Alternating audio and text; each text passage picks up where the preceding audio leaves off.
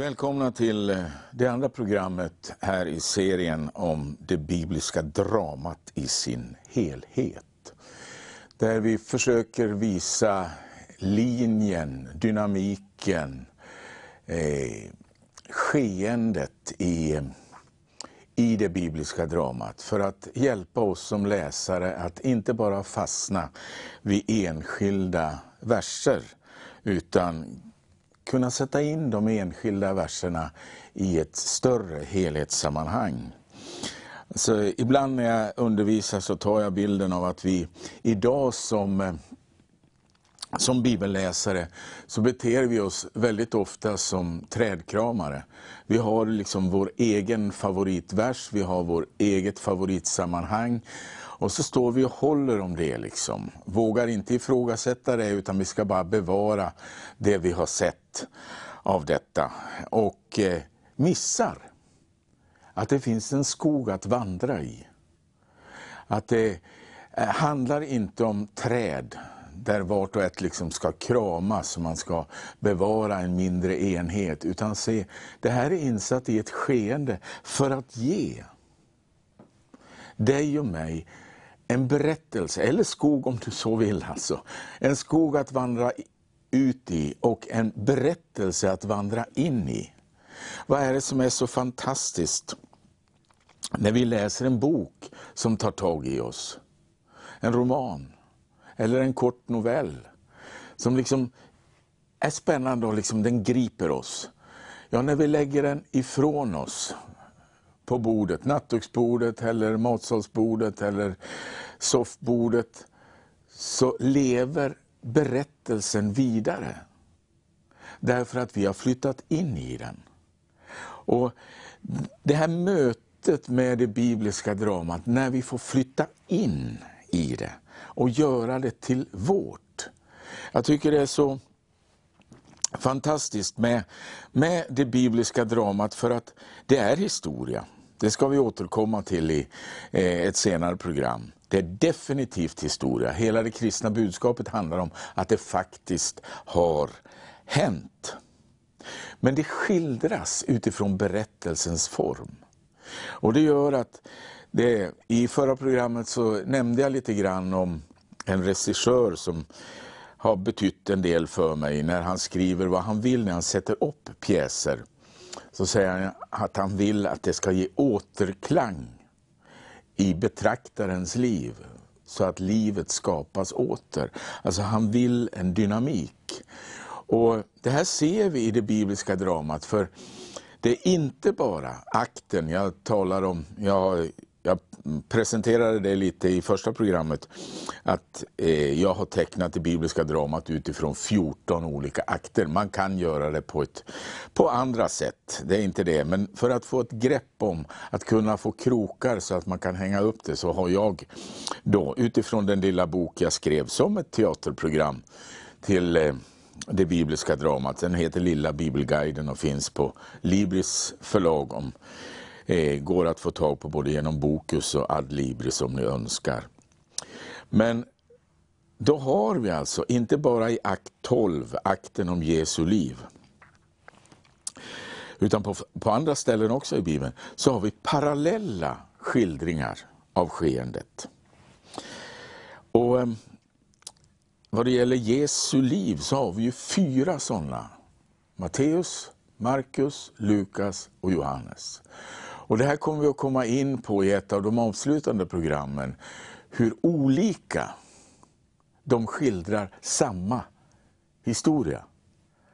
Alltså, det är en historisk grund som är jätteviktig. Men det finns en tolkning av den historiska grunden. För att man vill, Matteus vill presentera de historiska fakta i unik form så att de kan nå in i den judiska kulturen. För han skriver utifrån den judiska kulturen. Markus, han har ett evangelium som landar in i den romerska kulturen.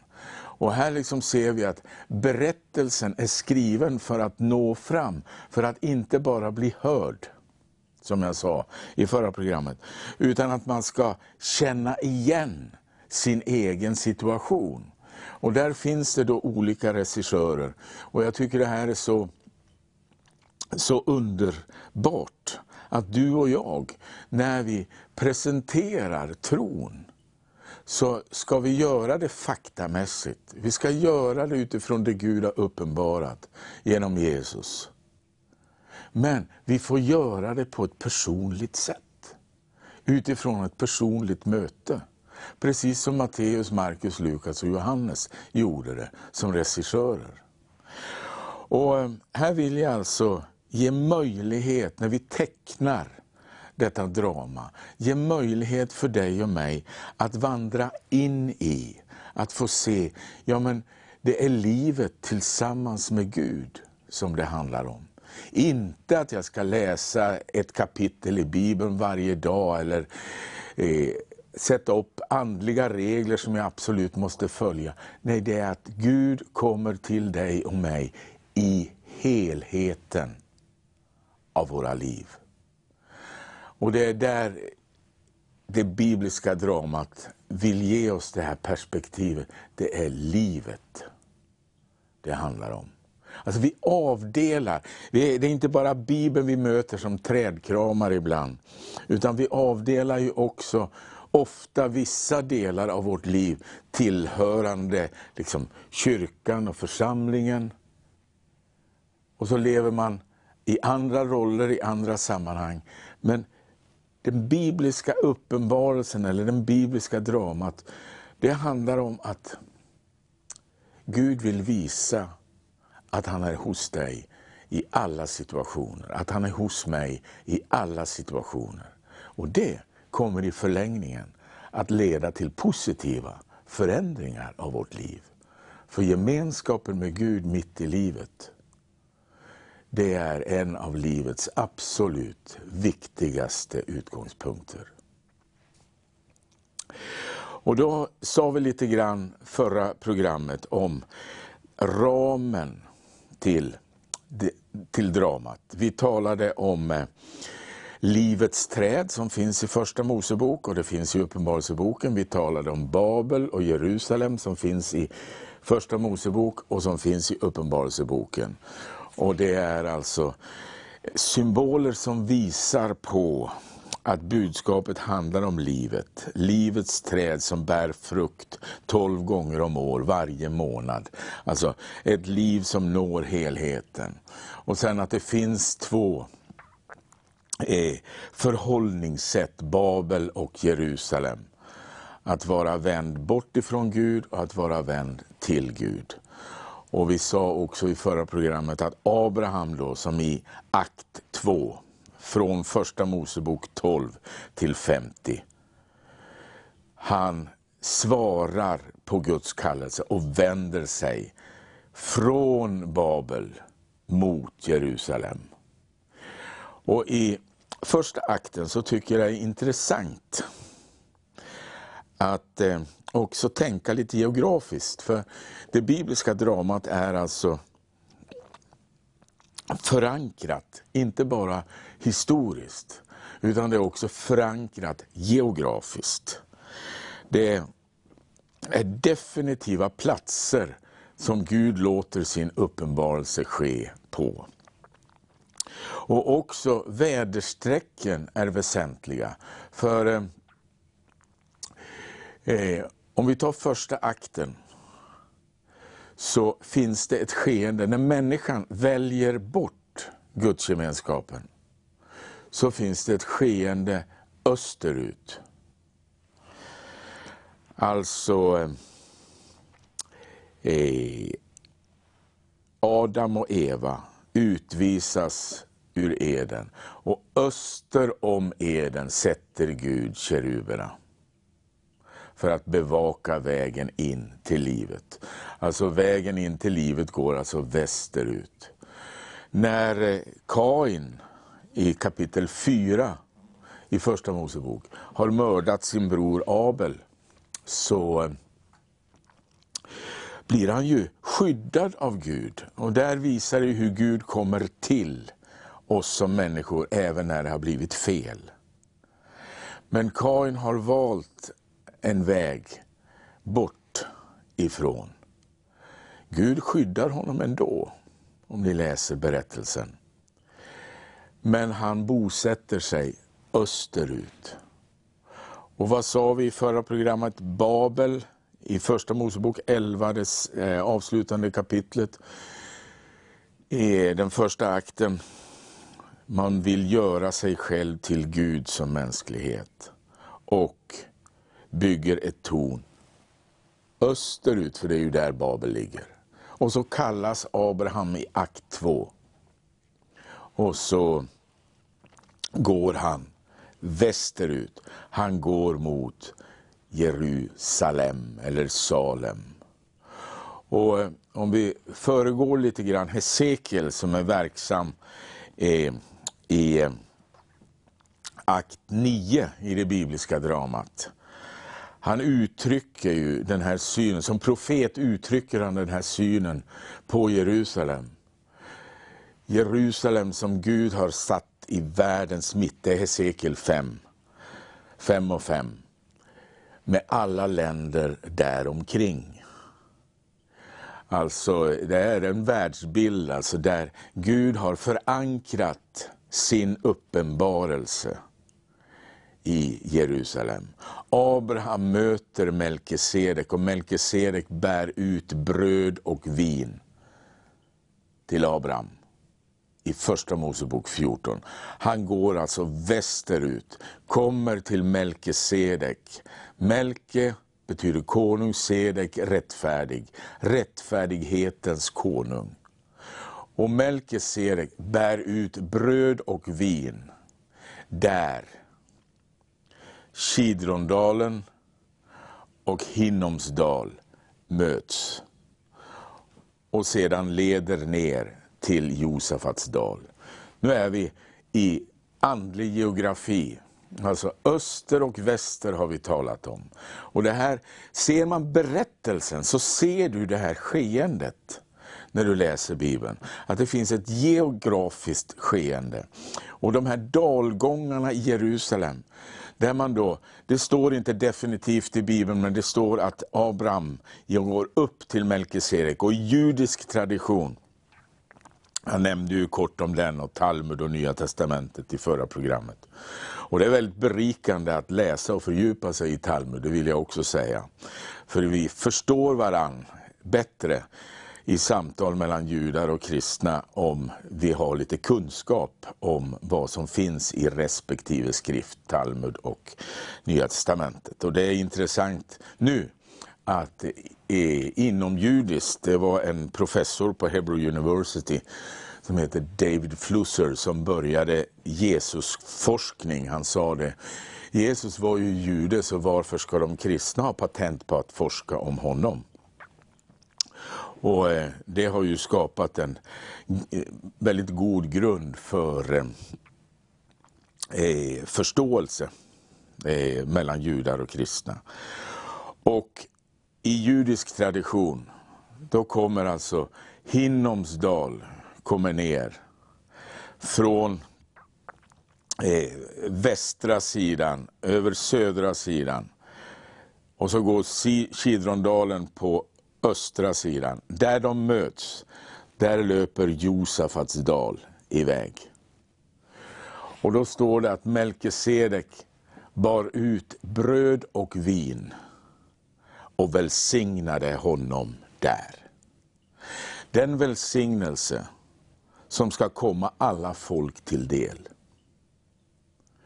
Det som första Mosebok 12, vers 3 talar om. I dig skall alla släkten på jorden bli välsignade.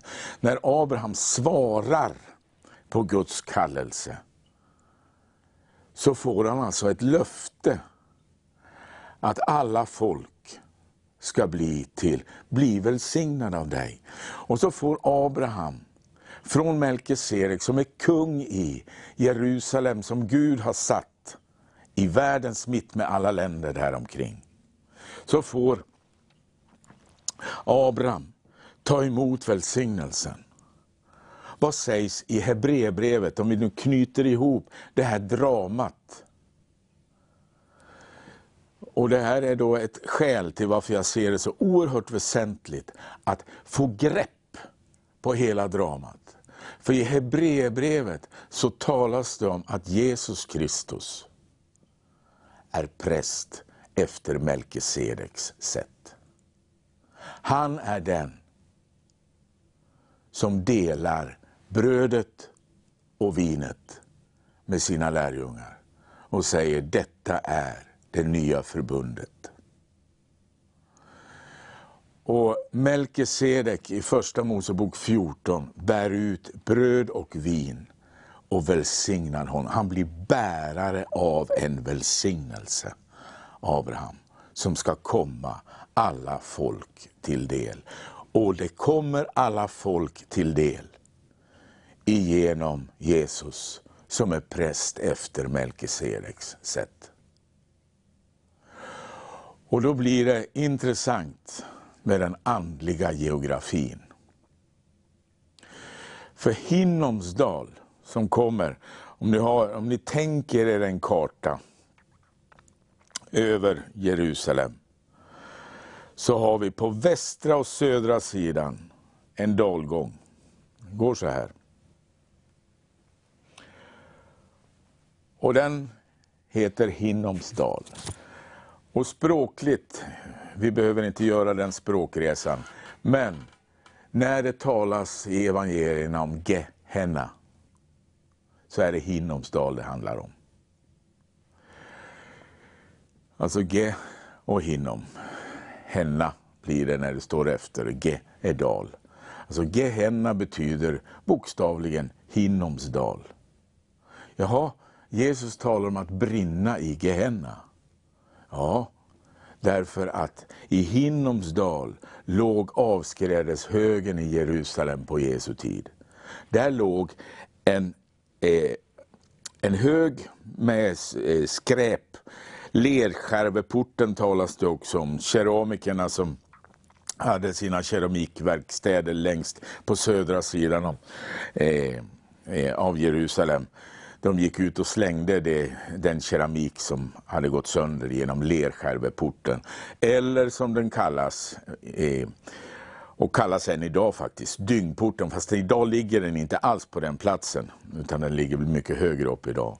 Men dyngporten eller lerskärveporten ledde ut ifrån Jerusalem till skräphögen, dynghögen. Och det är ju det här som eh, profeten Jeremia får i uppdrag. Här har ni viktigt att se den andliga geografin. Gå ner till krukmakarens hus, säger Gud till Jeremia i Jeremia 18. Gå ner till krukmakarens hus, så ska jag visa dig. Och så talar han om Guds verk med eh, leran. Hur Gud formar sitt folk och börjar om i formandet av sitt folk. Och när någonting var odugligt att göra någonting av så bar man ut det genom eh, skräpporten, eller dyngporten då. Och där ute så brann det en eld som aldrig slocknade. Vad säger Jesus? Att brinna i Gehenna, i den eld som aldrig släcks. Ja, genom att du har låtit berättelsen finnas på den plats där den är given så blir det här oerhört konkret. För vad Jesus säger är alltså, se till så att ert liv inte bara blir till skräp. Det finns ett värde i era liv som ni ska ta fasta på. Därför har Gehenna blivit betecknat som dödens dal. Och Kidron, där låg eh, Getsemane i Kidrondalen.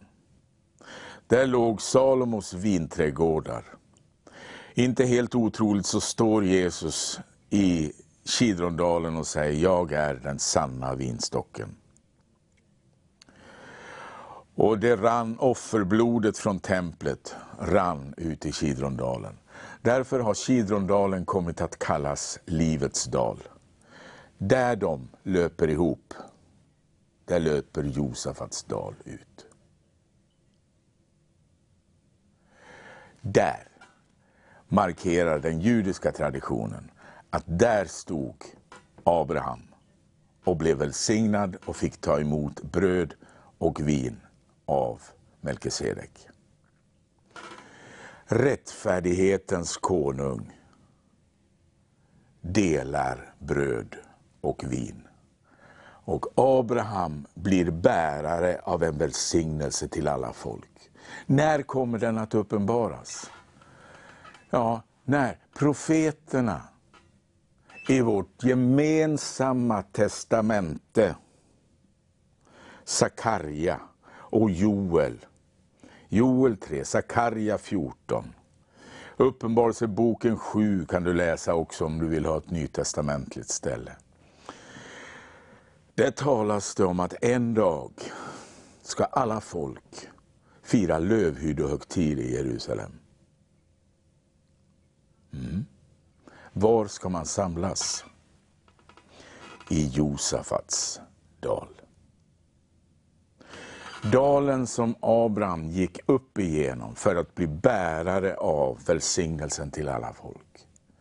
När den en dag fullkomnas, denna högtid, lövhyddohögtiden, så ska folk dra upp till Josafats dal för att fira lövhyddohögtid.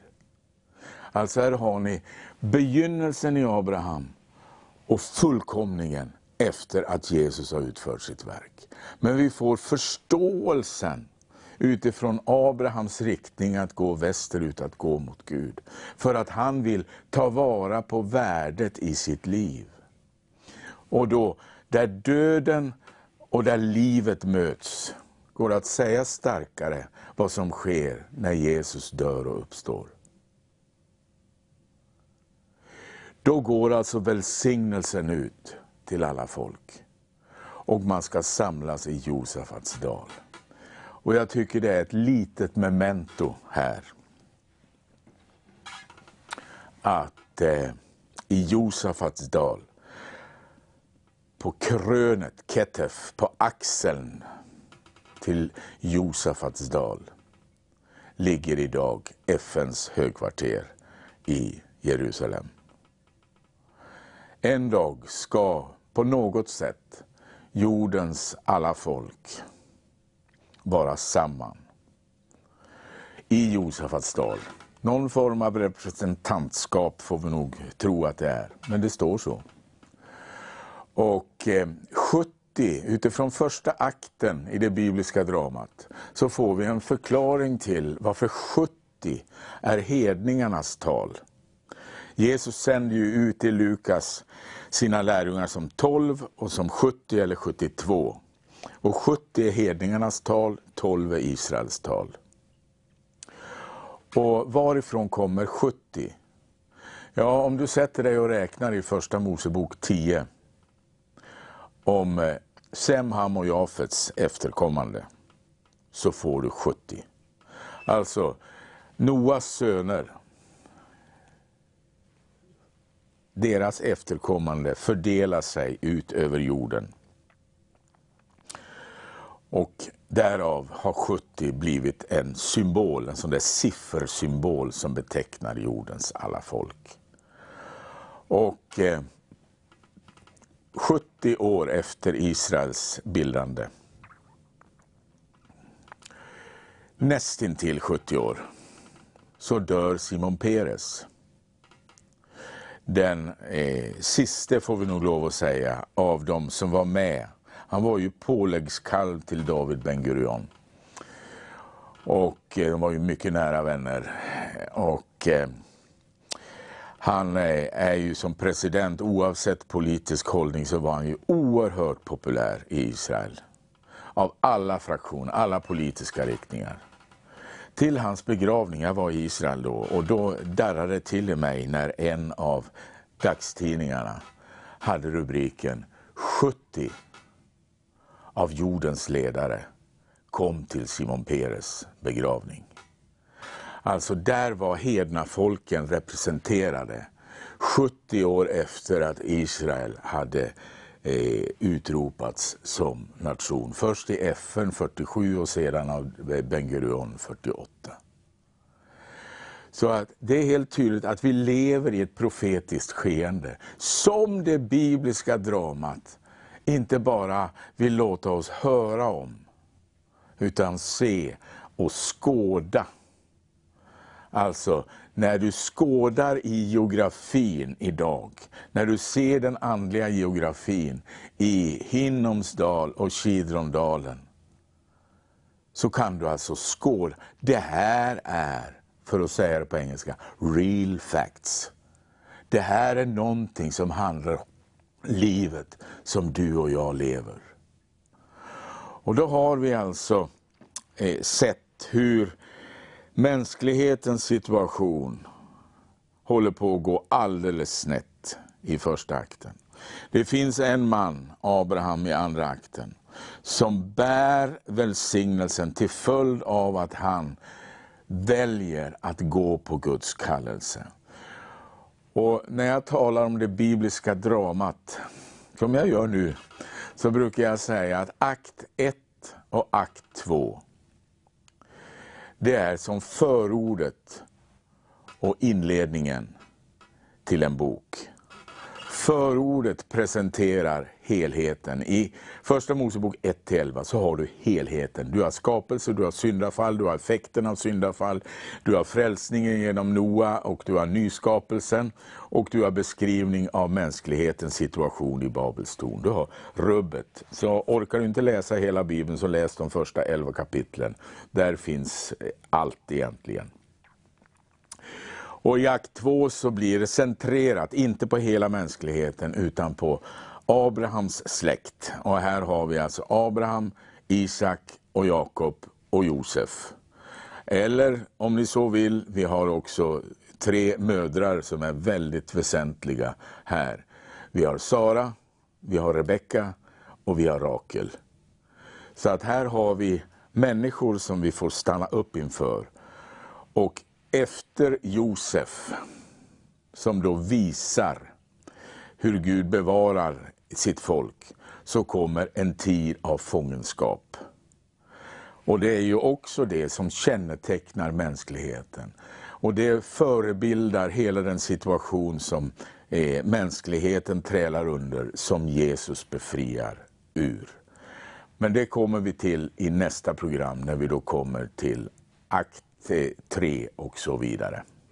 Tack så mycket för att ni har lyssnat idag och välkomna med när nästa avsnitt, avsnitt sänds.